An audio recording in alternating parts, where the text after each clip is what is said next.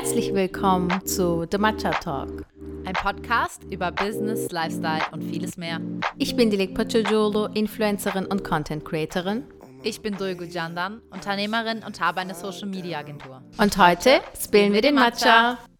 Dulgu, ich hoffe, dir geht's gut. Du siehst auf jeden Fall heute ganz toll aus. Du strahlst so und die Frisur steht dir wie eine Eins. Ich liebe die Frisur.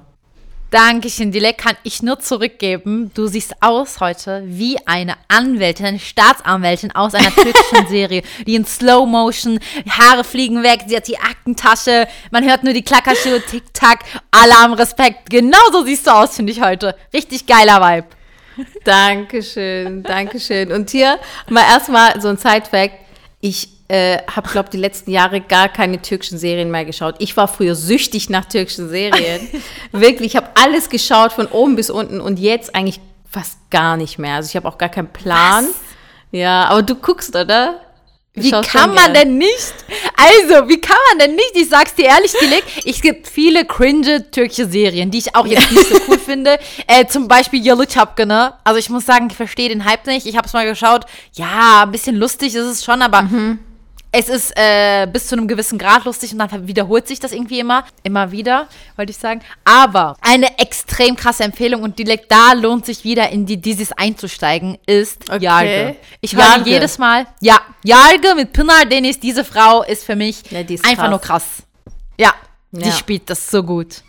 Und wenn wir gerade über sie sprechen, noch eine fette Empfehlung. Ich weiß nicht, ob du es kennst. Äh, auf Disney Plus gibt es die Serie The Actress.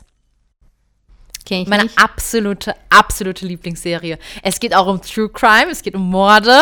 Also untypisch für türkische Krass. Serien, aber so spannend. Wirklich sehr, sehr geil. Also ich finde, das solltest du mal schauen. Okay, also werde ich auf jeden Fall. Und das ist auch mit Punar Deniz? Ja, sie ist die Hauptdarstellerin und sie spielt das so krass, die Leg. Wirklich Echt? einfach nur heftig. Ja, wirklich. sie so Serienmörderin, oder? Ja, also das sage ich dir jetzt nicht, aber Okay. äh, es ist, sie spielt die Rolle so, als ob die wirklich es leben würde. Ist einfach nur krass. Krass, okay, das Ja. schaue ich mir auf jeden Fall an und dann berichte ich dir.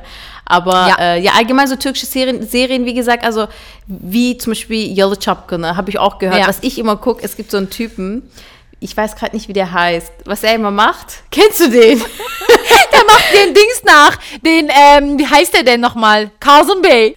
Kennst du den? das Carson ist der Bey? Vater. Der, der ist so ein ganz grober. Meinst du den, der Diallo Chapkin nachmacht, oder? Und den Felix. Ach so, nein, nein, nein, nein. Ah, Das ist so sorry, wie meinst du? Ja? Das ist so ein YouTuber, der ähm, macht immer eine Review von den Serien.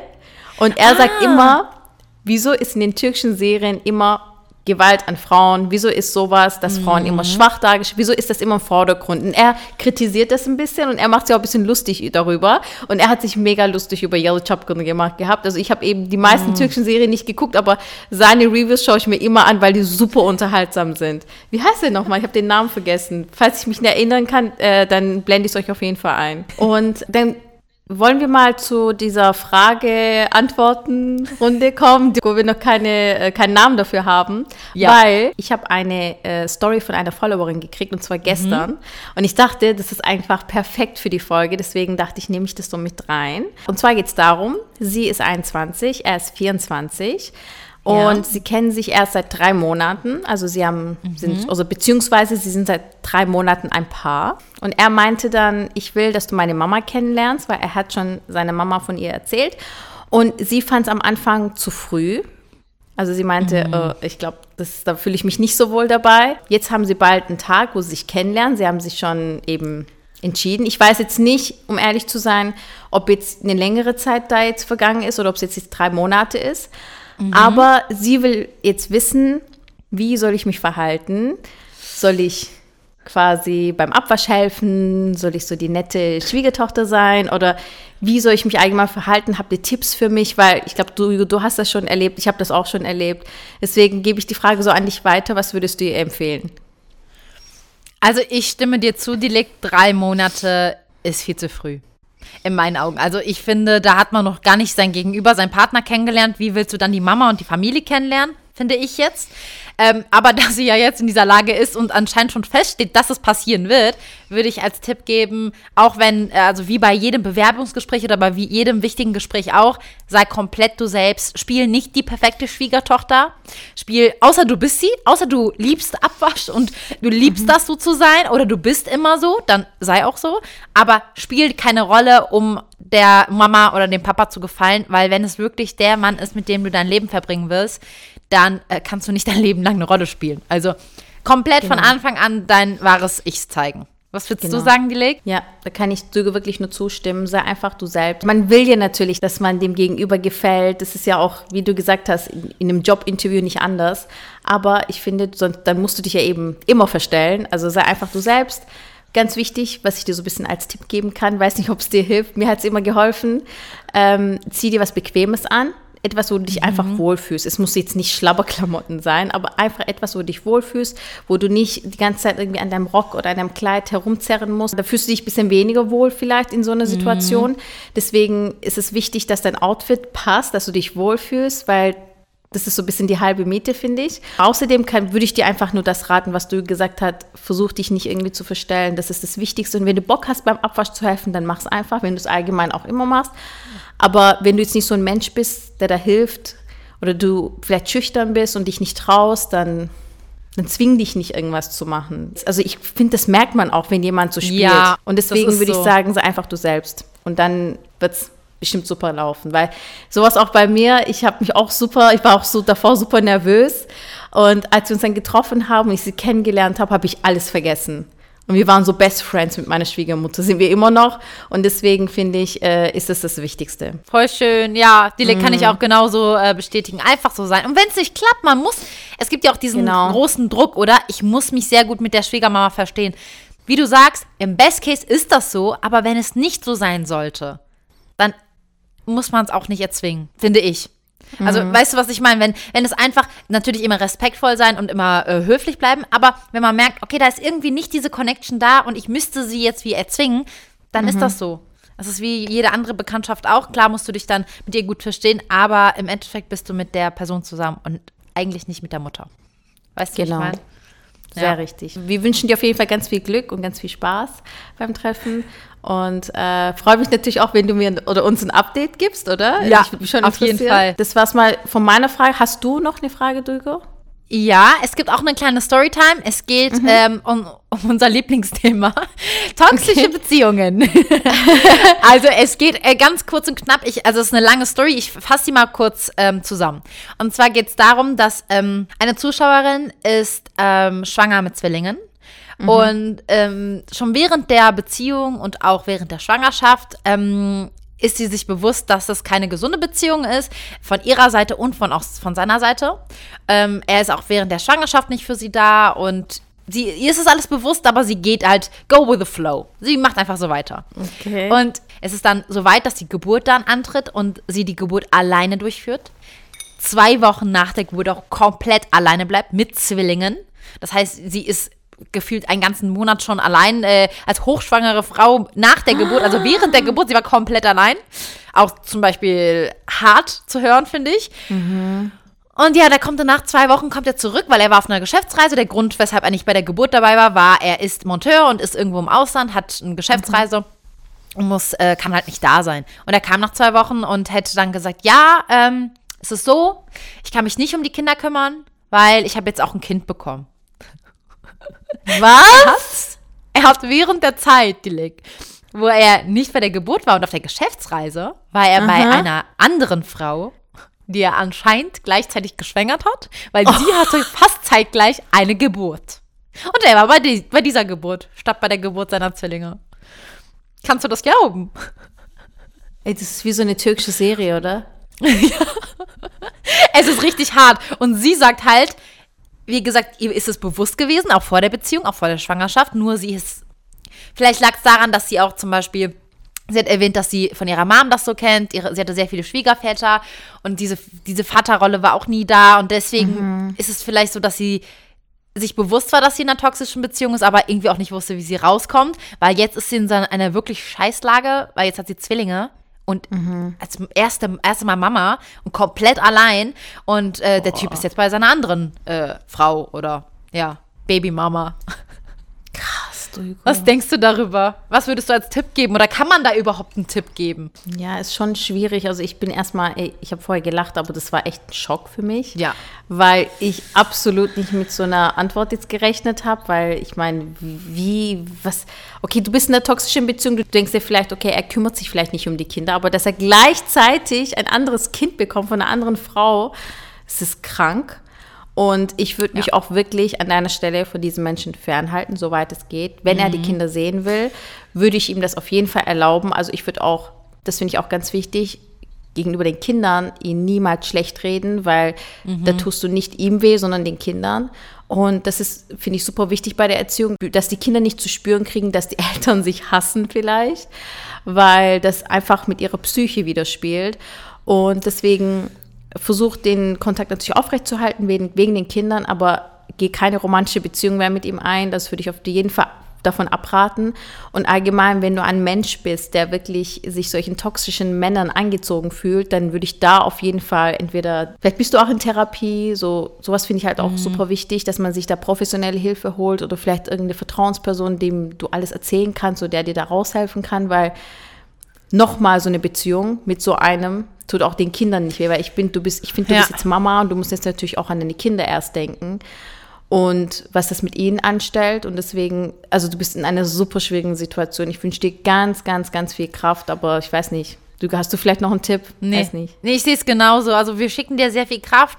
Äh, schon mal gut, dass du es erkannt hast. Und ähm, ja, vielleicht geben deine Kinder dir Kraft und du ja, kannst dich selber heilen. Wieder unser, mm. ne, das, also ich glaube, das ist eigentlich immer ein guter Tipp. Wenn du in so einer Lage bist und dir es bewusst ist, dann ist auch irgendwas bei dir, was nicht ähm, richtig ist. Und vielleicht mhm. ist es auch irgendwie ein Zeichen, dass du dich jetzt viel mit dir befassen solltest oder mit deinen Kids zusammen. Und wir schicken dir ganz viel Kraft, du schaffst das. Das ist eine super Überleitung, Dürge, zu unserem heutigen Thema.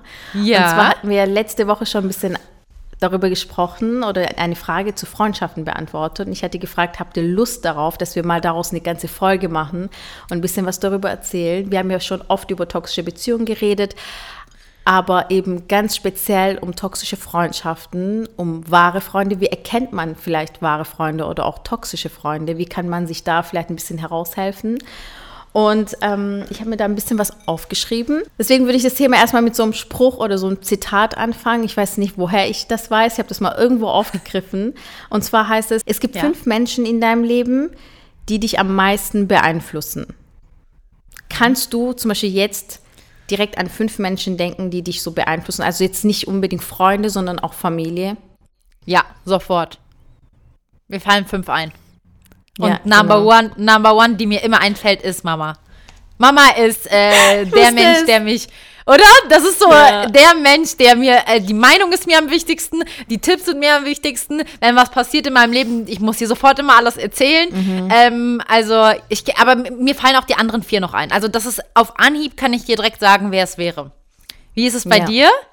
Bei mir auch. Also ich finde auch, das hat sich vielleicht auch über die Jahre ein bisschen verändert, aber wenn ich jetzt die letzten Jahre anschaue, die fünf Personen, die in meinem Leben mhm. sind, die mich am meisten beeinflussen, wo man, wenn man ein Problem hat, hingehen kann, wo man weiß, man wird verstanden, man wird aber auch kritisiert, aber eben positiv, ja. dass man das positiv aufnimmt und sich dann weiterentwickeln kann. Es sind fünf Menschen in meinem Leben, die mich eben positiv beeinflussen. Ähm, es kann natürlich auch sein, dass es das Gegenteil ist, dass die ja. sich negativ beeinflussen, diese fünf Menschen. Das ist ja so, sagen wir mal, der Worst Case von der Situation. Aber jetzt geht es wirklich um fünf Menschen, die dich positiv beeinflussen. Und wenn dich einer von denen negativ beeinflusst, dann vielleicht muss man da so ein bisschen selbst reflektieren und denken, okay, dieser Mensch, der passt da nicht in die Gruppe. Was mache ich mit diesen Voll. Menschen, oder?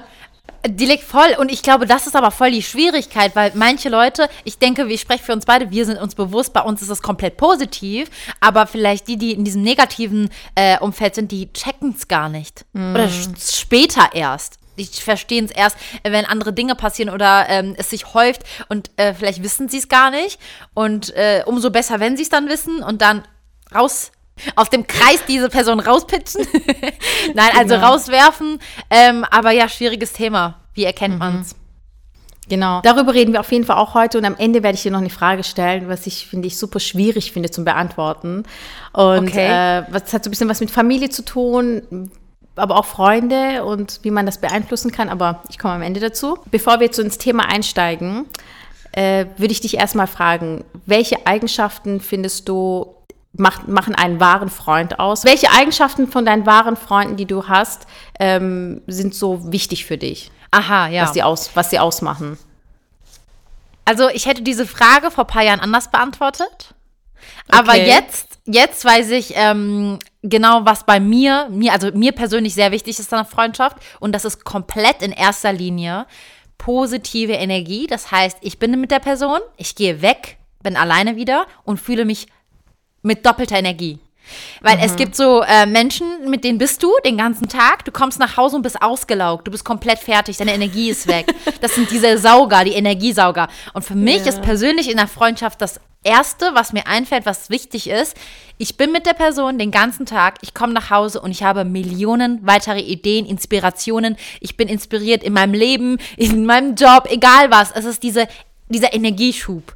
Also mhm. das ist das erste Dilek, was mir am wichtigsten ist. Äh, kann ich dir die Frage auch zurückstellen? Was ist bei dir das Wichtigste an der Freundschaft? Also ich habe jetzt mal so ein paar Sachen ähm, aufgelistet. Ähm, ja. Aber das, was du gesagt hast, das kann ich auch zu 100% unterschreiben. Ja. Ähm, ich mich würde aber auch interessieren, was du vor ein paar ja. Jahren darauf geantwortet hättest. Willst du das also, sagen? Vor, ja, also vor ein paar Jahren, äh, da habe ich, äh, vor vielen Jahren würde ich mal behaupten, habe ich eher gedacht, ja, Freunde, mit denen gehst du dann mal raus, gehst du essen und äh, dann äh, reden sie über deine Probleme, über ihre Probleme. Was habe ich mhm. gemerkt an mir? Ich war immer, also oft der Zuhörer. Äh, ich bin nicht so der Mensch, der äh, mit meinen Freunden über meine Probleme spricht. Das war ich halt nie und bin das auch nicht, äh, was aber nicht negativ ist in meinen Augen. Aber ich war immer der Zuhörer. Ich habe die, die ganze Last von, den, äh, von dem Gegenüber auf mich genommen, bin nach Hause und habe irgendwie mich schwer gefühlt. Also nicht gut mhm. gefühlt. Und ich habe weiter nachgedacht, oh, guck mal, die hat mir das erzählt oder ihr geht's schlecht. Und ich habe weiter zu Hause über diese, ihre Probleme nachgedacht. Und irgendwann mhm. habe ich gecheckt, irgendwie ist das keine Freundschaft, die, ähm, die mich weiterbringt. Eher ist es so, sie lässt ihre Lasten auf mir. Ich bekomme schwerere Schultern und im Endeffekt geht es mir dadurch schlechter und ihr kann ich auch nicht helfen. Weil, ne, das wäre so, genau. äh, das ist einfach das, was ich erkannt habe. Und früher war mir in Freundschaften äh, das einfach wichtig, ja, wir gehen mal ein bisschen Kaffee trinken, wir gehen mal hier mhm. raus, aber gar nicht so dieser Kern. Darauf habe ich halt nie geachtet. Ja. Ich glaube, das geht den meisten so in jungen Jahren. Vor allem ja. ist dann auch bei den meisten so, sie hängen zum Beispiel mit einer Clique ab oder mit, mit einer Freundin ab, mit der sich eigentlich nicht so, mit der sie nicht so auf einer ja. Wellenlänge sind. Vielleicht haben sie verschiedene Interessen oder äh, dieser Mensch tut viel lästern und eigentlich passt dir das nicht, aber du denkst dir, okay, ich habe eigentlich keine anderen Freunde, dann hänge ich halt mit dir ab. Und ich muss ehrlich gestehen, so ging es mir ein bisschen im Studium. Ich hatte so ein paar ja. Freunde. Ich bin mit denen abgehangen, weil wir, sagen wir mal, ja, an derselben Uni waren und so ein bisschen viele Gemeinsamkeiten hatten in der Hinsicht. Aber wenn ich jetzt zurückdenke, wir hatten eigentlich gar keine Gemeinsamkeiten, was jetzt auch so charaktermäßig oder all die anderen Dinge im Leben sind, die mir wichtig sind. Man merkt das auch im Alter, man entfernt sich auch ein bisschen von diesen Menschen und ich habe jetzt mal so ein bisschen aufgeschrieben, jetzt auch basierend darauf, was ich so erlebt habe, was mir wichtig ja. ist. Also ich finde ähm, Ehrlichkeit wichtig. Also das ist so ein bisschen 0815, aber ich finde es einfach wichtig, dass man sich dem gegenüber ehrlich ist. Sagen wir mal, ich habe ein Outfit an, es sieht scheiße aus, okay? Das ist so das Basic. Und, oder ich habe ein Outfit an, sagen wir mal, wo man meine Unterwäsche sieht. Und ich mag das, sagen wir mal nicht. Und du weißt das.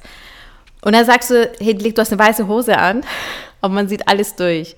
Und ja. sowas sagst du mir vorher, bevor ich aus ja. dem Haus gehe. Oder nicht nach, na, am Abend oder am Abend dann nochmal schreiben, hey, apropos, man hat die ganze oh. Nacht deine Unterwäsche gesehen. Weißt du, es sind so Sachen, so Kleinigkeiten, die man von einer Freundin erwartet. Und die Freundin sollte dann auch nicht Angst haben, oh, ich verletze diesen Menschen jetzt damit. Nein, ich sag's ihr lieber. Also wenn ich ehrlich gegenüber dir bin, will ich auch, dass du ehrlich gegenüber mir bist.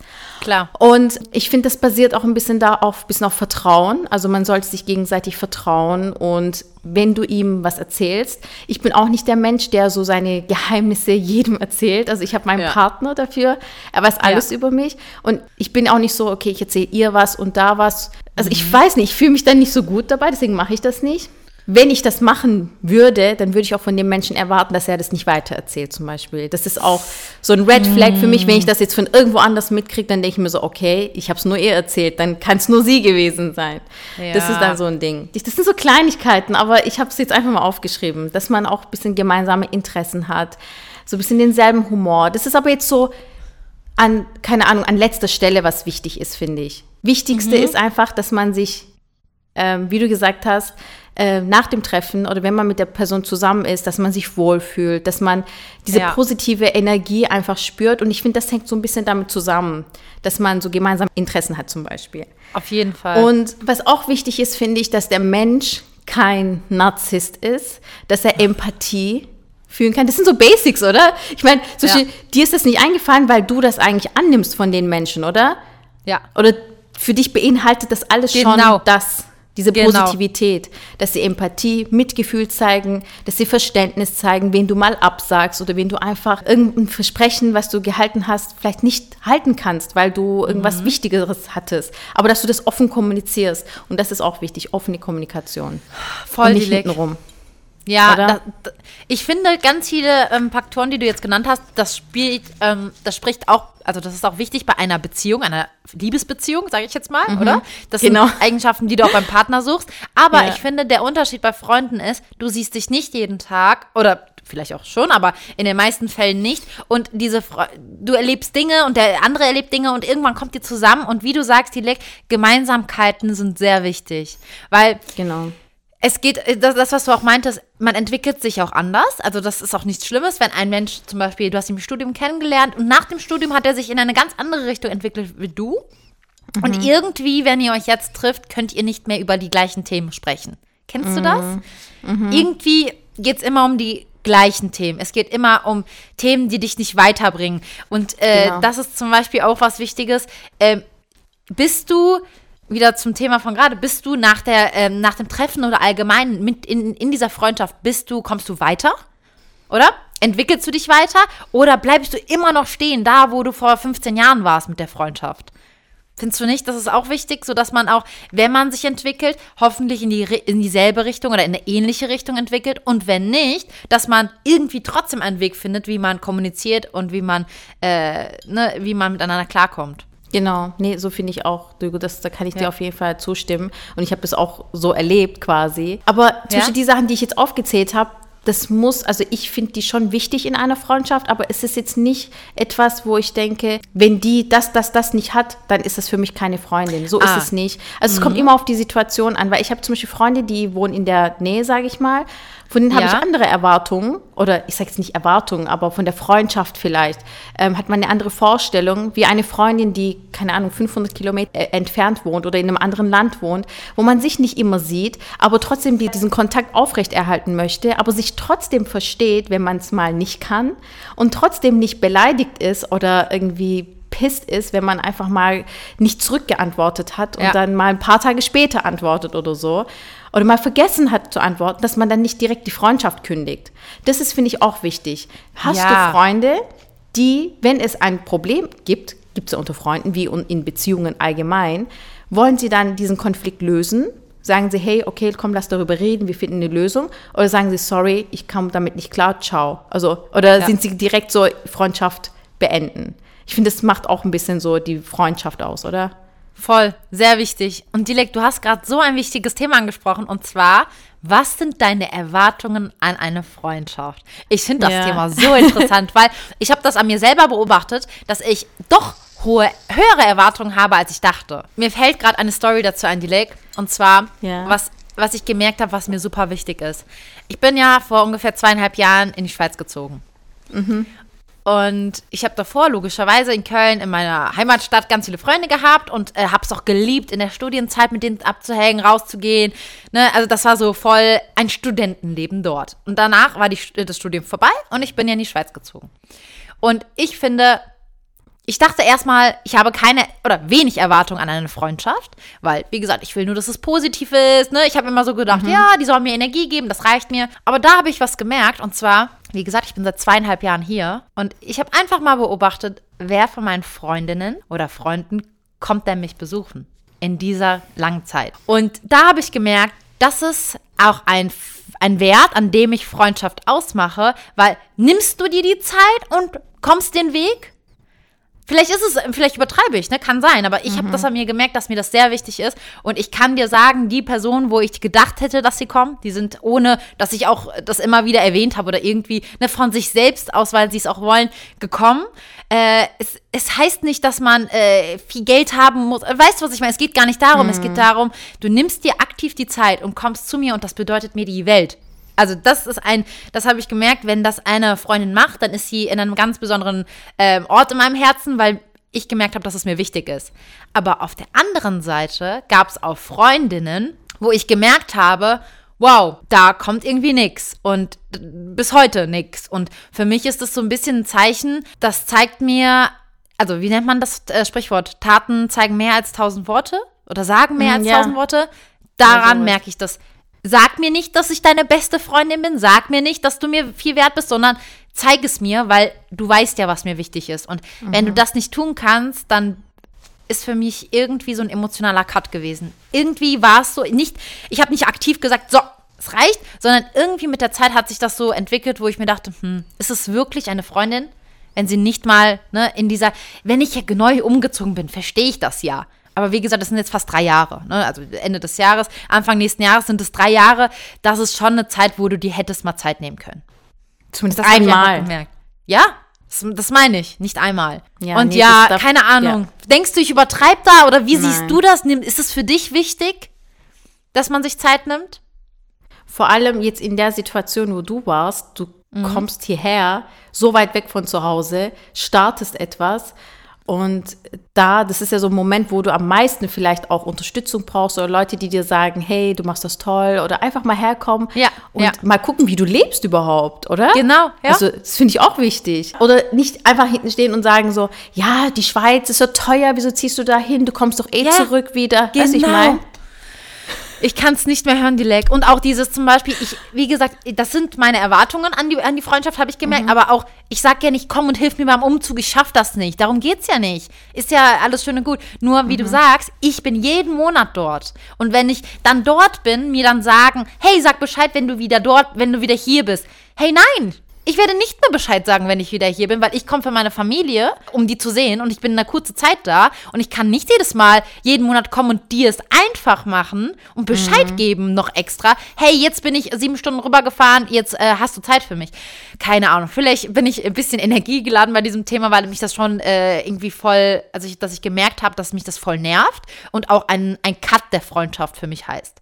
Ne? Ja. Wenn einer nicht kommt, dann gut, dann bleibt er. Ja, das ist Genau, das ist wieder das, dass man ähm, ja auf Freunde zählen kann einfach in solchen Tagen. Ja, und genau. das sind so Kleinigkeiten eigentlich, die das ausmachen.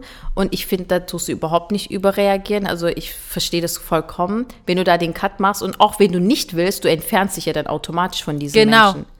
Genau, das Aber ist, ist auch das, gut ja. so, oder? Im Endeffekt ist es gut so. Ich, klar äh, sind es keine bösen Menschen oder so, um Gottes Willen. Das, wär, das ist auch nicht mhm. so. Nur für mich äh, bringt es halt dann nichts mehr, eine Freundschaft zu führen. Das gibt mir dann nichts mehr. Ja, genau so sehe ich das auch. Hattest du in deinem Leben, du hast ja vorher erzählt, ja. dass du Freundinnen hattest, die zum Beispiel dir den ganzen Tag nur ihre Probleme erzählt haben, ja. vielleicht dir nicht mal zugehört haben, gibt es ja auch oft, dann erzählt ja. man ja auch nichts. Wenn mir jemand nicht sagt, hey, wie geht's dir? Oder hey, du hast doch letztens das und das gemacht, wie lief das eigentlich? Nicht Probleme, sondern einfach sich für dich interessieren. Fragen so ganz genau. Genau. Und ich finde, das rutscht so in die Kategorie toxische Freunde ein bisschen, wenn jemand nur über sich redet, über seine Probleme, Negativität, dich vielleicht die ganze Komplett. Zeit kritisiert oder andere mhm. kritisiert, über andere redet. Weil du weißt, wenn er über andere redet, redet er auch dann redet mit er anderen safe. über dich. Safe Und über was dich, würdest ja. du sagen, was macht dann so toxische Freunde aus, außer das zum Beispiel? Außer das, okay, ich hätte nämlich mhm. da genau das gesagt. Also. Ähm, toxische Freundschaft, da fällt mir eine Story ein. Und zwar ganz kurze Okay. Story von Raus einer damit. Bekanntin. also sie Okay. ist, ähm, ich, ich kenne die Person nicht äh, persönlich. Eine Freundin hat es mir erzählt. Und zwar ging es darum, dass wirklich wie in einem Film eigentlich, Person A hat einen Freund ähm, und Person B ist die beste Freundin von Person A. Und Okay. lustigerweise oder komischerweise äh, sind die immer zu dritt. Also das heißt, wenn das Paar sich trifft, ist Person B auch immer dabei. Und äh, alles schön und gut. Und zum Beispiel Person A sagt auch, hey, ich kann heute nicht, wenn ihr wollt, trefft euch alleine. Was ich schon komisch finde, aber okay. Also das heißt, die beste Freundin trifft sich mit ihrem Freund alleine. Und die sind auch Freunde, deswegen ist alles gut von ihrer Seite. Und irgendwann, äh, wie man es schon er sich erdenken kann, passiert was zwischen den beiden. Also das heißt, die beste Freundin hat dann was mit dem Freund von Person A. Und das ist aber eine, eine, eine, also das wird nicht kommuniziert und das wird heimlich gemacht. Und irgendwann findet Person A heraus, dass ihr Freund sie betrügt und sagt das der besten Freundin. Sagt, oh mein Gott, mein Freund betrügt mich. Ohne zu wissen, dass es ja sie ist. Oh mein Gott. Ja, so Stories zum Beispiel, das ist natürlich ein typisches Beispiel, also komplett toxisch, oder? Und sie hat gesagt, oh, shit, was können wir machen? Aber sie ist ja diejenige gewesen, mit dem der Mann sie betrügt. Ja. Und das Krasse ist einfach, wenn es jetzt um toxische Freundschaften geht, dass, der, dass die Beziehung nicht gesund war, das können wir uns, denke ich mal, denken. Aber dass diese Freundin, eine Freundin, die sie seit Jahren anscheinend hat, das ist eine, also ihre beste Freundin gewesen, dass sie sie kackendreist anlügt und sagt, oh, du Arme, du wirst betrogen, ja, ich helfe dir und unterstützt. Und dabei sie die Täterin ist. Sorry, das ist komplett toxisch. Das ist richtig krank. Krank. Oder? Aber wie ist die Story geendet? Was ist am Ende passiert? Äh, die, äh, ja, die haben sich getrennt und ich weiß gar nicht, was danach passiert ist, um ehrlich zu sein. Okay. Ey, das ist krass, du. Und von ihr hat sie gesagt, es ist ihre beste Freundin. Ihr, sie, seit der Kindheit. Das sind Familienfreunde auch. Also sie kennen sich seit der Kindheit, seitdem die klein sind. Krass. Dass sie nicht mal den Mut hatte zu sagen, okay, ist schon schwer, aber du hast die Scheiße gegessen, dann sag's zumindest, oder? Und wie kannst du so viele Männer auf dieser Erde und du gehst und nimmst den Freund deiner besten Freundin? Sorry. Ist mir auch egal, ob einer sagt, ich habe mich verliebt oder. Das geht nicht. Das geht einfach nicht. Ja, nee, das geht echt gar nicht. Das ist für mich auch eine super, super toxische Beziehung. Also ist Ja. auch gut, dass es dann quasi vielleicht auch ihre Freundschaft dann geendet ist. Das wissen wir jetzt nicht, aber Ja, klar. Ich, würde, ich, ich hoffe für sie, dass es diese Freundschaft nicht mehr existiert, weil äh, so einer Freundin würde ich gar nichts anvertrauen. Also wirklich gar nichts. Nein. Genau das sind die Werte, die du gemeint hast, Dilek. Ehrlichkeit, Vertrauen. Das ist das, was dann komplett logischerweise durchbrochen wurde. Und das, ist, das sind Zeichen einer toxischen Freundschaft, im Extremen jetzt natürlich, ne? Äh, aber Anzeichen. Also ist die Person wirklich ehrlich? Wenn sie zum Beispiel, ich, ich höre das auch voll oft, ich weiß nicht, wie es da dir geht, Dilek, bestimmt hast du es auch schon oft gehört, dass einer, dass es Neid in Freundschaften gibt. Stimmt, ja. Weiß nicht, hast du das schon mal an eigenem Leib erfahren oder gemerkt oder äh, wie stehst du zu diesem Thema? Äh, vor allem, Okay. als ich mit damals mit Alp zusammengekommen bin, habe ich von Freundinnen eben diesen Neid. Ich sag's, dass ich sag, dass es Neid ist, weil es, ich es mir anders nicht erklären kann. Äh, gespürt, was meine Beziehung zu ihm dann auch sehr äh, am Anfang so geschwächt hat oder wo, wo die Beziehung einfach nicht sich festigen konnte wegen den Freundinnen. Ich bin auch ein Mensch, ich, ich habe mich damals halt auch voll beeinflussen lassen. Das hätte ich heute nicht gemacht. Und ja, und jetzt heute merke ich natürlich, das sind toxische Freunde gewesen, von denen ich mich dann entfernt habe. Und es ist auch richtig so, finde ich. Aber das ist so etwas Neid in jeglicher Form in einer Freundschaft sollte niemals existieren. Man sollte sich alles gegenseitig gönnen können. Man sollte es können. Wenn du es nicht kannst, dann ist es für dich keine Freundin oder du bist keine gute Freundin. Ja, genau das ist das, Dilek. Und das gibt's oft. Dieses Thema gibt's oft und man erkennt es vielleicht auch nicht direkt. Genau, hast du das erlebt? Ja, ich habe ich hab das aber auch, wie gesagt, wie, wie bei dir ähnlich. Ich habe es erst im Nachhinein verstanden. Weil als wir uns beide kennengelernt haben, Dilek, das, darüber haben wir mal gesprochen, ganz am Anfang, wo wir meinten, ähm, ich glaube, irgendwer hat mal gefragt, Kommentar äh, geschrieben, äh, oh mein Gott, wieso seid ihr nicht äh, neidisch aufeinander oder eifersüchtig aufeinander? Bei euch gibt es ja sowas gar nicht. Und da habe ich so drüber nachgedacht, hä, wieso denn auch? Oder? Also, Genau. weiß ich nicht. so sind wir beide, würde ich mal sagen, einfach. Ich freue mich doppelt, wenn du irgendwas erzählst. Du weißt ja, wie das dann abläuft bei uns. Wir sind sowieso, das merkt ihr ja wahrscheinlich auch schon beim Podcast hören, wir sind halt sehr emotionale Menschen, die Lick und ich. Wenn was passiert, wir schreien nur rum und freuen uns voll. Und ja, und im Endeffekt, dass der Gegenüber, den du magst, den du so sehr am Herzen hast, was schafft, dass wenn mhm. du ihn wirklich auch vom Herzen machst, das bringt dir auch was. Das, du bist mit da drin. Du freust dich. Und wenn du das nicht hast, wie du sagst, Dilek, ne, dann kommen halt diese Themen wie Neid und so zustande. Ich würde jetzt mal behaupten, dass du und ich das nicht in uns haben. Also ich kenne dieses Gefühl nicht. Das kann ich dir so sagen. Ich glaube, du auch nicht. Nein, auf dieses jeden Fall Gefühl, nicht. Oder? Ja. Dass man sagt, boah, guck mal, die, die hat jetzt, die ist so und so und die ist so schön oder wie. Hey, Hammer, wenn du schön bist. Hm. Das ist ja nicht etwas, was im Endeffekt heißt, du bist schön und ich nicht. Ja, genau. Das denken auch viele, oder? Ja. Aber ja, ich immer wieder so, so Themen, die, die passiert sind, die ich im Nachhinein so reflektiert habe, wo ich dachte, hm, okay, vielleicht ist es schon Neid gewesen. Oder auch vor allem, äh, mein, mein Partner hat das immer gecheckt. Er hat immer Dreck gecheckt, wenn eine Person irgendwie so in diese Richtung ging. Ich habe das nie gecheckt in dem Moment. Wie gesagt, im Nachhinein, Stimmt, wenn man reflektiert, ja. denkt man drüber nach, ne? Ja. Und dann denkt man so, hm, kann sein, dass es so ist. Mhm. Aber man ist erstmal gutgläubig und denkt sich, nein, die ist doch nicht neidisch. Wieso denn auch? Ja, genau. Ich finde, bei diesem ja. Thema äh, hast du recht, ist mir auch oft passiert mit Alp, dass er dann gesagt hat, äh, ja, pass auf bei der. Und ja. Äh, es waren dann zum Beispiel Situationen, die für mich komisch waren, wo ich mir dachte so, hä, wieso ja. ist die jetzt gerade so? Oder wieso reagiert ja. die so? Und ja. ich dachte vielleicht nicht direkt an Neid, aber im Nachhinein, nachdem er mir das gesagt hat, mhm. vor allem, habe ich so darüber nachgedacht. Ich so, stimmt, es kann nichts anderes gewesen sein. Und es ist, und es war kann so cringe manchmal. Ich will die Story jetzt nicht erzählen. Die bleibt Doch, äh, verborgen. Die. Nein, die kann ich nicht erzählen. Wirklich? Nein, die, die erzähle ich dir mal. Äh, also im Podcast oh kann ich leider Gott, nicht erzählen. Okay. Die erzähle ich dir mal. Okay, gut. Vielleicht kennst du sie auch schon, ich weiß nicht die Story. Aber das ist so passiert und ich denke mir so, oh mein Gott, das ist, also es ist so ein Mensch, mit der will ich eigentlich nichts zu tun haben. Das merkt man ja so im Nachhinein. Mhm. Und so Neid, finde ich, ist auch super, super toxisch, gehört nicht in eine Freundschaft. Und das war übrigens auch auf meiner Liste. Was ich ansonsten so habe, haben wir eigentlich alles so ein bisschen schon erzählt, aber ja, dass die Person dich manipuliert, kontrolliert, gibt es ja auch oft.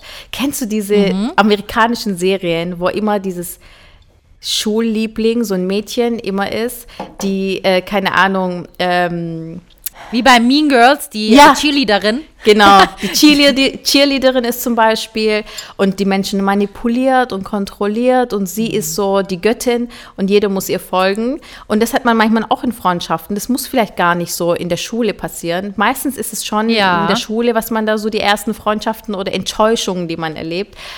Aber das ist zum Beispiel auch so etwas, wenn du merkst, deine Freundin kontrolliert dich oder nutzt dich aus, um ihre Ziele mhm. irgendwie zu erreichen. Weißt du, sei es emotional nutzt sie sich, dich aus oder auch finanziell, gibt es ja auch. Hast du mir auch mal eine Story erzählt? Kennst du das? Oh mein ja. Gott, ja. Ja, schlimm. Also die können wir jetzt auch nicht hier erzählen, aber Nein. ja, diese Story gibt's. Genau, weil es ist dann so, du äh, machst alles für diesen Menschen, Gibt es auch oft, also ich habe mhm. das auch oft erlebt, dass ich für Menschen so viel gegeben habe und im Endeffekt ja. mir dann gedacht habe, was habe ich eigentlich davon? Ich habe irgendwie nur Kopfschmerzen von dieser Freundschaft, nur Negativität. Es tut mir nicht gut, wie du gesagt hast, du kommst nach Hause, denkst nach ihre, über ihre Probleme ja. nach, obwohl du selber vielleicht auch vielleicht deine, keine Ahnung, schlechten Zeiten hast oder Probleme hast, über die du nicht redest. Und das nimmt dich mit, das zieht dich runter. Und äh, willst du so ein Mensch sein, so ein depressiv, depressiver Mensch? Vielleicht, ich übertreibe jetzt ein bisschen, aber das, ist, das sind so Kleinigkeiten, die, dich, die du einfach verhindern kannst im Leben. Oder? Ja. Dich von diesen Menschen genau einfach das ist das. Ja. Und ich glaube, Dilek, das ist so ein bisschen die Challenge im Leben. Am Anfang, wenn du jung bist, wenn du in der Schule bist, dann kannst du jedem jetzt äh, eine, eine 15-Jährige vor dich nehmen und das ihr erzählen, sie wird es nicht verstehen. Das musst du ein bisschen erleben, oder? Mhm. Das musst du so äh, selber herausfinden. Ah, okay, die Person, mit der bin ich immer, aber irgendwie bringt sie mir nichts. Äh, ich kann dir eine Situation erzählen, da ist es wie in diesem Mean Girl-Film. Ähm, bei uns in der Schule war das so, ähm, da war eine, sie hat das so, die war die Leaderin und alle haben das gemacht und ich bin eher so ein Mensch, wenn eine Gruppierung entsteht, ich bin sehr selten Teil der Gruppe. Mhm. Ich bin, mhm. weiß ich nicht. Ich bin einfach, war so, ähm, ich habe mich gut mit dem verstanden, mhm. aber ich war nicht so. Ja. Ich wollte nicht so dazugehören, weil sie waren richtig wie die Mean, mean Girls, die Leck. Sie haben Kinder gemobbt, sie haben Kinder geschlagen und es waren nur Mädels, ne? Ja, es war echt krass. Und einmal hat äh, sie mich zu ihr, sich nach Hause eingeladen und sie hat immer so die neuesten Klamotten gehabt, alle Zara-Kollektion, H&M, ne, so mhm. halt so Schul Schulzeit und ich war bei ihr zu Hause und das war eine Bruchbude, also das habe ich, sowas habe ich noch nie erlebt, das war, alles war unordentlich, es war wirklich ein Dra also ganz, ganz schlimm. So eine ne? Messi-Wohnung. Äh, ja, und sie hat äh, dann mir gesagt, wehe, du erzählst es in der Schule, wenn du das in der Schule erzählst, ne? Und ich habe so gesagt, ich erzähle das. Hä? Mir doch egal. Was willst du mir drohen? und dann habe ich das auch erzählt, als einer mich gefragt hat, weil einer meinte, wir durften noch nie zu ihr nach Hause. Du durftest ja, wie war es denn so? Und ich habe einfach gesagt, ja, die ist voll unordentlich. Also, ne, ich habe jetzt nicht übertrieben mhm. und gehatet über sie, aber ich meinte einfach so, wie es ist. Du wirst es noch sehen, auf jeden Fall, hat sie gesagt, ne? Das kriegst du auf jeden Fall zurück. Da habe ich gesagt, was habe ich denn getan? Hä? Du spielst hier irgendeine Rolle? Musst nicht einen auf cool tun oder du bist perfekt und dann lad mich doch nicht ein. Also ich, ich weiß nicht. Keine Ahnung, ich finde sowas halt Quatsch und dann habe ich sie wie enttarnt in ihren mhm. Augen und dann war sie nicht mehr so die coole und konnte nicht die Kinder mobben und äh, hat auch keinen mehr geprügelt. Sie hat mich dann verflucht und hat gesagt, äh, das werde ich niemals sie verzeihen. Und keine Ahnung. Ich finde halt dieses, diese Gruppierungen in der Schule, ich bin die, die, die Chefin und ja. ihr macht, was ich sage. Ja, das gibt's fast immer. Mhm. Also das hört man. Bei jeder Freundesgruppe oder in jeder Schule gibt es sowas. Ich habe ja mal erzählt, meine Freundin ist auch, also zwei meiner Freundinnen sind Lehrerin und sie erzählen auch, dass es immer so Gruppierungen gibt. Und die musst du lösen. Also vor allem als Lehrer, finde ich, die musst du lösen. Und auch selber, um mal dich um dich schauen, bin ich in so einer Gruppe, die so verrückt ist. Aber soll ich dir was sagen, Dögo? Ich finde, diese Gruppierung gibt es ja nicht nur in der Schule, es gibt sie am Arbeitsplatz, es gibt sie sogar mm. äh, im Social-Media-Bereich bei Influencerinnen, oder? Es gibt ja auch Gruppierungen. Das merkst du auch auf Events zum Beispiel oft. Oh, die Leg. Und ja. Ähm, ja, weißt du, das ist halt auch wieder so eine Sache. Aber äh, es gibt es ja auch. Das, was in der Schule, was du da erzählt hast, das ist ja so richtig krass. Also das ist ja richtig extrem, dass sie die Leute schlägt und so die Leaderin ja. ist und jeder muss ihr folgen. So krass ist natürlich nicht, wenn man älter ist, aber es gibt trotzdem Gruppierungen, das ist ja automatisch passiert das. Aber wenn man halt jünger ist, lässt man sich davon viel zu sehr beeinflussen. Und falls wir eben ja. junge Zuh Zuhörer oder Zuhörerinnen haben, ähm, also wie Dugo es gemacht hat, einfach super richtig. Also nicht diesen Gruppierungen äh, sich irgendwie versuchen, da mitzugehen oder eben so mitläufermäßig dabei sein, auch wenn man es nicht möchte. Wenn du merkst, ich ja. vertrete nicht diese Werte oder ich bin nicht dieser Mobber, aber ich mache da trotzdem mit, damit ich dazugehöre. Also das, das ist ganz falsch. Also ganz, ganz falsch, finde ich. So sollte man ist so. Ja, davon einfach sich entfernen. Ja, hm. Genau, das ist das. Aber Dilek, was ich ähm, auch äh, sagen kann, ich weiß nicht, ob du mir zustimmst, meistens diese die Leader, mhm. die, die das alles anleiten, die sind am kaputtesten. Ja. Denen geht's. Ne? Genau. Denen geht's immer emotional schlecht. Kann es sein, dass es familiär auch schlecht ist. Ja. Ganz viele Probleme haben die selber ja. und fühlen sich durch dieses Gruppengefühl, dieses Machtgefühl, fühlen die sich halt einfach krass ja. und die anderen Leute füttern sie mit dieser Macht und deswegen wächst die Person. Und äh, ohne diese Gruppierung wäre sie ein Niemand. Aber weil sie es in irgendeiner Art und Weise schafft, dieses narzisstische, toxische an den Tag zu legen, dass Leute ihr folgen, kriegt, ernährt sie sich von dieser Macht. Mhm. Obwohl sie eigentlich ganz kaputt ist selber. Ja, das stimmt. Das ist oft so, ne? Ja.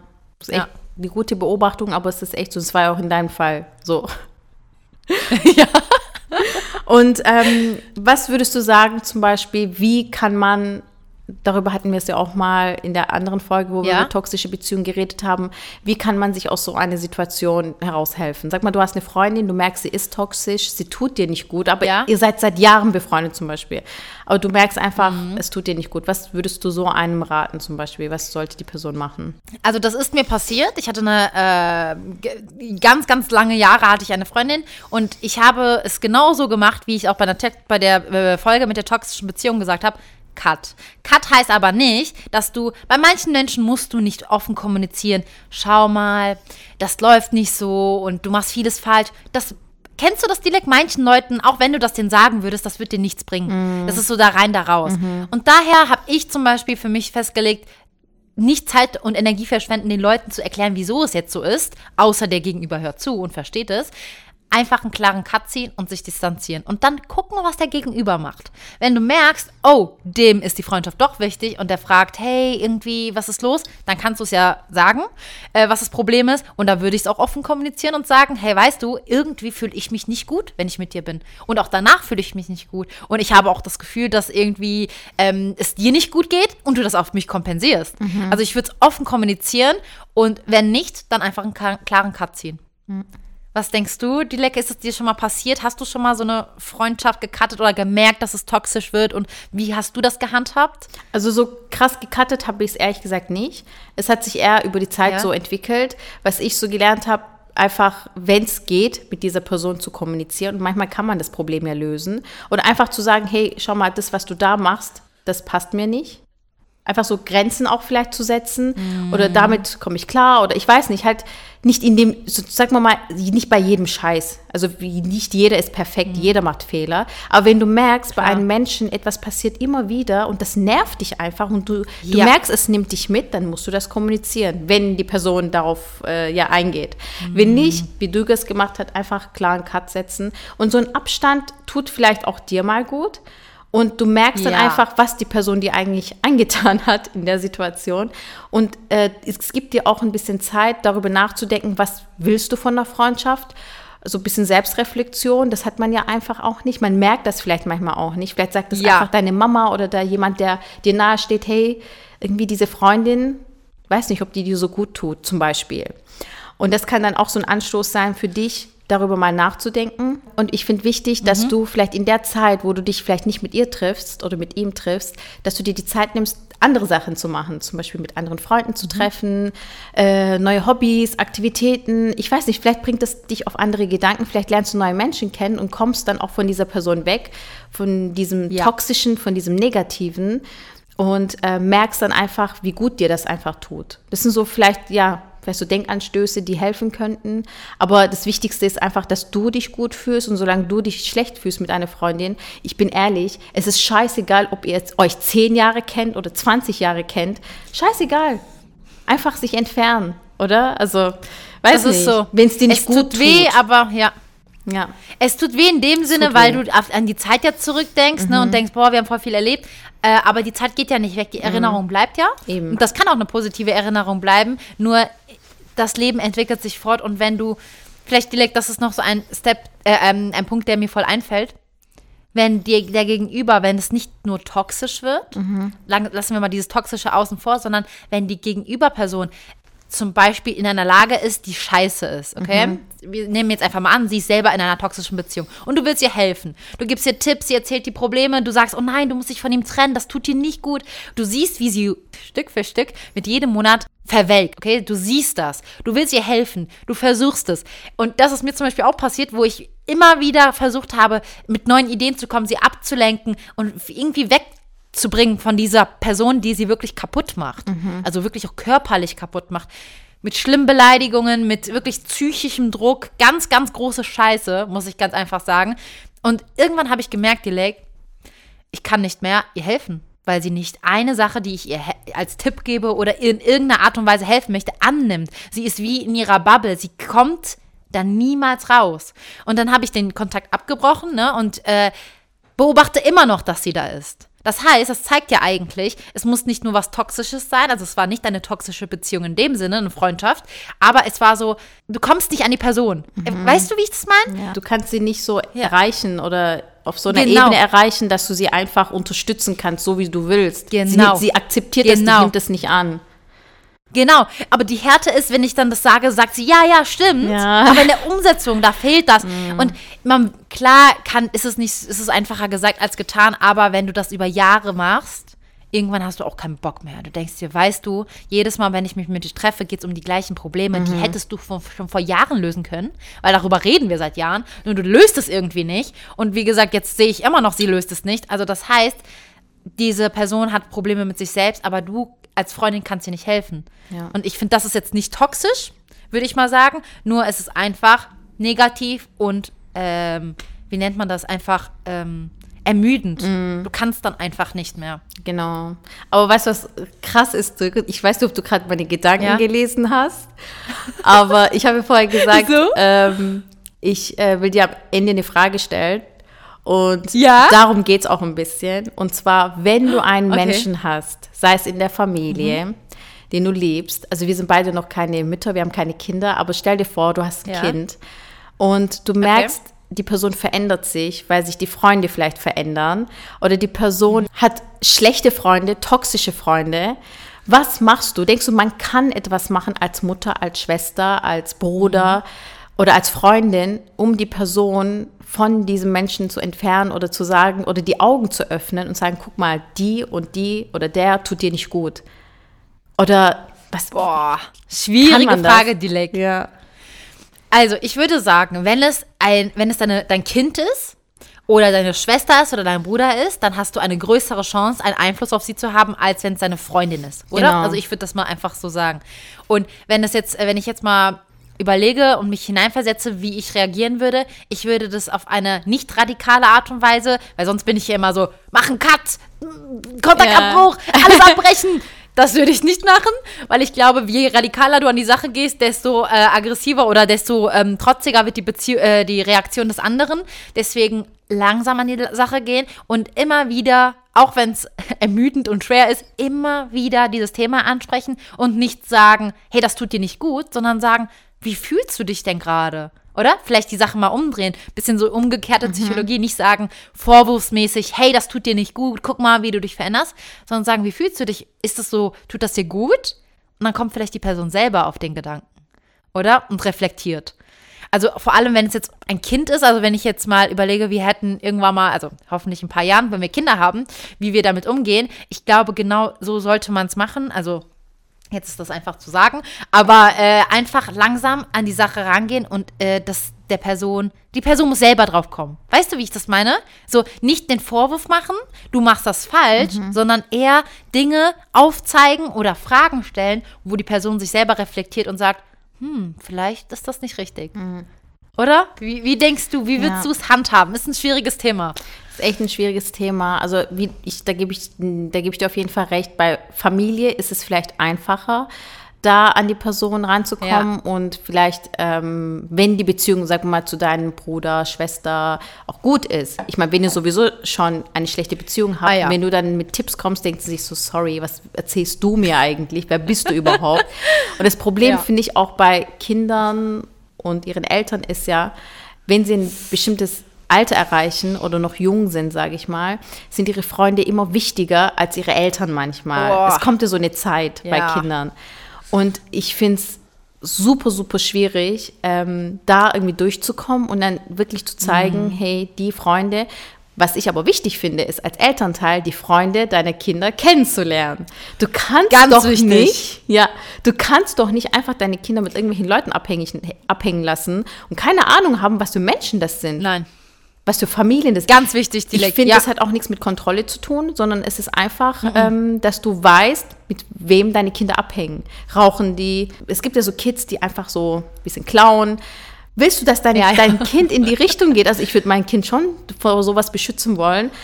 Und bei Ja. Geschwistern ist es vielleicht ein bisschen einfacher da, weil du quasi Mhm. jetzt vielleicht, wenn du nicht so einen großen Altersunterschied hast, dass du da vielleicht dasselbe so ein bisschen erlebst oder die, den Freundeskreis sowieso schon kennst.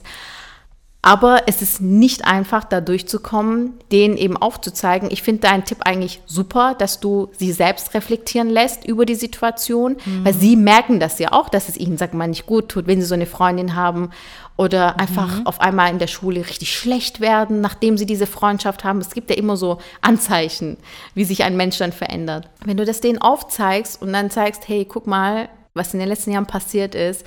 Ich weiß nicht, es ist schwierige Situation, es ist auch situationsabhängig, aber ich wollte dich einfach mal fragen, weil es ist so schwierig, weil man wächst manchmal im Ja. gleichen Haushalt zusammen, aber verändert sich dann. Und ich habe das Gefühl, es liegt meistens an den Freunden. Boah, die liegt, ich, ich finde es, wie gesagt, also äh, schwer. Schwer vor allem, äh, wie du sagst, man hat auch manchmal Angst, man hört ja so viele Stories, dass das Kind, ich sag mal, verloren geht, weil es dann in diese, in diese Gangs oder was auch immer rutscht, ne, jetzt im Worst Case. Und ich glaube, wenn es dann schon soweit ist, ist es super schwer, die da rauszubekommen. Mhm. Deswegen Prävention und genau wie du sagst, direkt darüber reden und offen kommunizieren. Und es ist einfacher gesagt als getan natürlich. Wenn wir dann äh, Mamas sind, dann werden wir vielleicht anders darüber denken. Mhm. Weil, wenn ich zurück mir äh, blicke, wie meine Mama zu mir das mir das beigebracht hat, okay? Also bei meiner Mama war das so, ich bin das erste Kind gewesen. Sie war zum ersten Mal Mama. Ich war zum ersten Mal Kind. Das heißt, alles neu. Und sie hat wahrscheinlich, wie ich auch reagieren würde. Ich weiß nicht, jetzt ist es wie gesagt einfach zu sagen, aber sie hat eher mit Angst reagiert. Das heißt, oh mein Gott, halt dich bloß fern von denen. Schick mir die Nummern von deinen Freunden. Ich rufe die an. Sag mir die Nummern von den Eltern deiner Freunde. Jetzt, wenn ich zurückblicke, komplett richtig gewesen. Nur, das war für mich in dem Moment, als ich dann jung war, wie eine Einengung, ein, äh, sie kontrolliert mich, sie will alles darüber wissen. Und dann habe ich noch mehr den Drang gehabt, das zu verheimlichen, was komplett daneben ist. Aber so denken manchmal Kinder. Ne?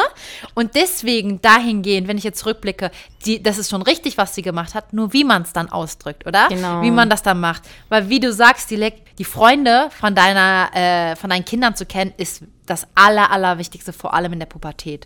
Und äh, wie du sagst, die können einen so in falsche Richtung lenken und nachher ist es zu spät. Das kann ganz schnell passieren. Das kann ein paar Monate dauern und dann sind sie schon in einer ganz komischen Lage und dann hast du ein Riesenproblem, oder? Weil was Genau machst so du dann? es, ja. Aber äh, ja, es ist vielleicht die Mütter da draußen, wenn ihr uns, äh, oder die Väter auch, die Mütter und Väter da draußen, wenn ihr so eine Situation hattet oder auch überlegt, wie würdet ihr da handhaben? Was ist da das Richtige? Wie handelt man richtig? Und was sind so eure Tipps und Tricks? Vielleicht könnt ihr uns sogar mehr sagen, mehr Tipps geben, oder? Als wir jetzt. Wir können jetzt nur spekulieren. Genau so ist Aber ja, spannendes Thema. Ja. Bevor wir die Folge beenden, Ja. habe ich noch einen kleinen Schocker für dich. Okay. vielleicht auch kein Schocker, vielleicht kennst du den Fall. Letztes Mal haben wir über True Crime geredet und Ja. wir haben so viele Rückmeldungen bekommen, dass die Leute das voll feiern und cool finden und es spannend ist, vor allem in einem Land wie die, wie die Schweiz, die sehr, sehr sicher zählt, wie da die True Crime Fälle aussehen. Weil darüber wird sehr wenig berichtet. Es Mhm. geht viel um Deutschland, um Europa, um die USA, aber in der Schweiz, da, da interessiert es schon viele, weil da hört man nicht viel. Und da gibt es einen Fall, Dilek, der ist sogar vor kurzem passiert, also nicht lange her. Das war 2019. Mhm. Und ich lese dir jetzt, jetzt einfach mal vor und ich bin gespannt auf deine Reaktion und auch Okay. auf, da auf die äh, Zuschauer. Seid, äh, gebt uns gerne auch eure Reaktionen in den Kommentaren, was ihr darüber denkt, ob ihr den Fall schon kanntet oder ja. Der Höhlenmord von Bruggerberg. Aktuell sorgt der Fall im Kanton Aargau erneut für Aufsehen. Im Frühjahr 2019 wurde D. als vermisst gemeldet, nachdem er seine Wohnung in unbekannte Richtung verlassen hatte und nicht wiederkehrte. Zunächst blieb er aber fast ein Jahr lang spurlos verschwunden. Erst im April 2020 schaufelten Wanderer den Eingang zu einer Höhle auf dem Bruggerberg frei und stießen überraschend auf die Leiche des vermissten D. Obwohl an der Leiche keine Spuren äußerlicher Gewalteinwirkung festgestellt werden konnten, ging die Polizei aufgrund der verschlossenen Höhle von einem Tod Tötungsdelikt aus. Trotz intensiver Ermittlungen kam die Polizei aber in diesem Fall zunächst kaum weiter. Im März 2021, also zwei Jahre später, wurde dann eine Sonderkommission für die Aufklärung des Falls gegründet. Nach erfolgreicher Ermittlung und Hinweisen aus der Bevölkerung konnte die Kantonspolizei Aargau knapp einen Monat später bereits den Beschuldigten P. festhalten. Dieser gestand die Tat schließlich. Seit Montag muss der Täter sich vor Gericht verantworten. So, jetzt der, der, der Schlüsselpunkt dieser Geschichte. Es geht noch weiter, aber wir fassen es ja kurz hier. Der P. -Punkt, der verurteilt wurde, ist der beste Freund von D. -Punkt. Und die Hintergrundstory jetzt kurz knapp äh, zusammengefasst ist, er hat, es geht um Eifersucht, es geht um Neid in der, Be in der Freundschaft und es war der zweite Mordversuch an seinem besten Freund. Er hat es schon mal versucht. Und weißt du, wie es ablief, Dilek? Also ich war schockiert. Der P-Punkt hat den D-Punkt, hat ihn zu, ähm, in den Wald gelockt und hat gesagt, hey, ich habe eine Challenge für dich. Äh, lass uns doch mal so wie ein Spiel draus machen. Ich, ich, wir machen eine Challenge. Und hat ihn zu dieser Höhle gelockt, hat ihn runtergeschubst und vergraben. Lebendig vergraben. Der Grund, also wieso dieser D-Punkt dann gestorben ist, ist, er ist ähm, äh, erfroren in der Höhle. Das war der, also so ist er gestorben. Er hat ihm nicht jetzt irgendwie, äh, es, der, da stand ja auch gerade keine äußeren Gewalteinflüsse. Das heißt, also er hat nicht irgendwie was auf den Kopf geschlagen oder mit einem Messer erstochen, sondern er hat seinen besten Freund in die Höhle gelockt, ihn runtergeschubst und vergraben, lebendig. Aber ist er nicht Und- erstickt? Ja. Er ist, äh, er, man, das war die Vermutung, ist er erstickt oder was war der Grund des Ja. Todes, aber er ist erst erfroren. Er ist erfroren und daher ist er gestorben. Und er hat es direkt bestanden, der P-Punkt. Er hat gesagt, ja, das war ich. Ich habe auch schon mal, vor, schon mal versucht, das zu machen. Und da sind einige Sachen vorgefallen. Logisch, dass dieser P-Punkt nicht normal im Kopf ist. Ja. Wer weiß, was da vor sich geht. Aber das war der zweite Mordversuch an seinem besten Freund. Und so kann auch eine toxische Freundschaft enden. Also im Krass. Extremfall. Hart, ne? Hier in der Schweiz in Aarau. Also, wo ihr auch noch früher gewohnt habt, Dilek. Ja. Ey, ich bin schon extrem schockiert. Das ist jetzt der zweite Ja. äh, so True Crime Fall hier aus der Schweiz. Wie gesagt, also es war ja dann auch kurz vor Corona, also ich habe das gar nicht mitgekriegt. Ja. Ist schon Ja. heftig. Aber, soll ich dir was sagen, das erinnert mich an einen anderen True Crime Fall, wo es auch Ja. so um ähm, so Eifersucht ging.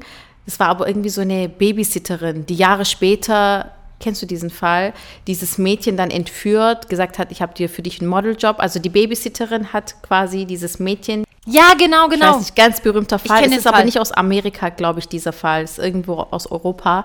Und dann entführt sie dieses Mädchen, tötet sie und will quasi wie ihr Leben, ähm, ja, leben. Also sie will zu diesem Menschen werden, diese Babysitterin, weil sie selber sich nicht schön fühlt oder so Krank. erfolgreich ist wie dieses Mädchen. Also es ist krass. Es ist wirklich, und auch die Story. Es ist krass, ja. Auch wie er gestorben ist. Aber- also grausam. Ja, und das ist vor kurzem passiert, Dilek. Und es ist halt einfach, ähm, vielleicht äh, ihr da draußen sagt uns mal gerne, was ihr denkt. Wir haben jetzt viele Nachrichten bekommen, dass dieses True Crime-Ding euch voll interessiert, vor allem in, in der Schweiz. Äh, aber wie seht ihr das? Wollt ihr zu jedem Thema oder jede Folge einen kleinen True Crime-Fall hören? Oder denkt ihr euch, nee, komm, jetzt können wir äh, auch andere True Crime-Podcasts hören, da gibt es ja einige und brauchen nicht von euch noch die Stories. Aber sagt uns mal gerne Bescheid, was ihr dazu denkt. also ich hätte richtig Bock drauf. Ja, ich auch. Ich hoffe, ihr sagt ja. Bitte. Wir könnten dem sogar dann auch einen Namen geben. Wir haben Ja. zwar für diese Fragen Antworten nicht mal einen Namen, aber das machen wir auf jeden Fall. Und vielleicht können wir euch abstimmen lassen. Das können wir auch machen, oder? So ein paar Namen finden und dann abstimmen auf lassen. jeden Fall. Äh, allgemein fand ich, hat mir die Folge wieder super Spaß gemacht, Hugo, weil auch. es einfach so ein Thema ist, was so viele Aspekte hat, die zu beachten sind. Und Freundschaften sind anders. Jeder nimmt äh, Beziehungen anders wahr. Und wir haben das jetzt mal versucht, so ein bisschen zusammenzufassen. Und falls ihr da draußen irgendwie Hilfe braucht oder nicht Bescheid wisst, wie ihr in bestimmten Situationen vielleicht, äh, oder wenn ihr nicht weiterkommt in einer Freundschaft und Hilfe braucht, falls wir euch helfen können, immer Bescheid geben. Also wir sind immer da. Ansonsten wünschen wir euch einen schönen Tag, schönen Abend, wann ihr diesen Podcast eben hört. Und wir freuen uns auf das nächste Mal mit euch zusammen nächste Woche, Donnerstag 18 Uhr einschalten. Und bis zum nächsten Mal. Tschüssi. Bis zum nächsten Mal. Tschüss. I've been on my way up, now it's really far down.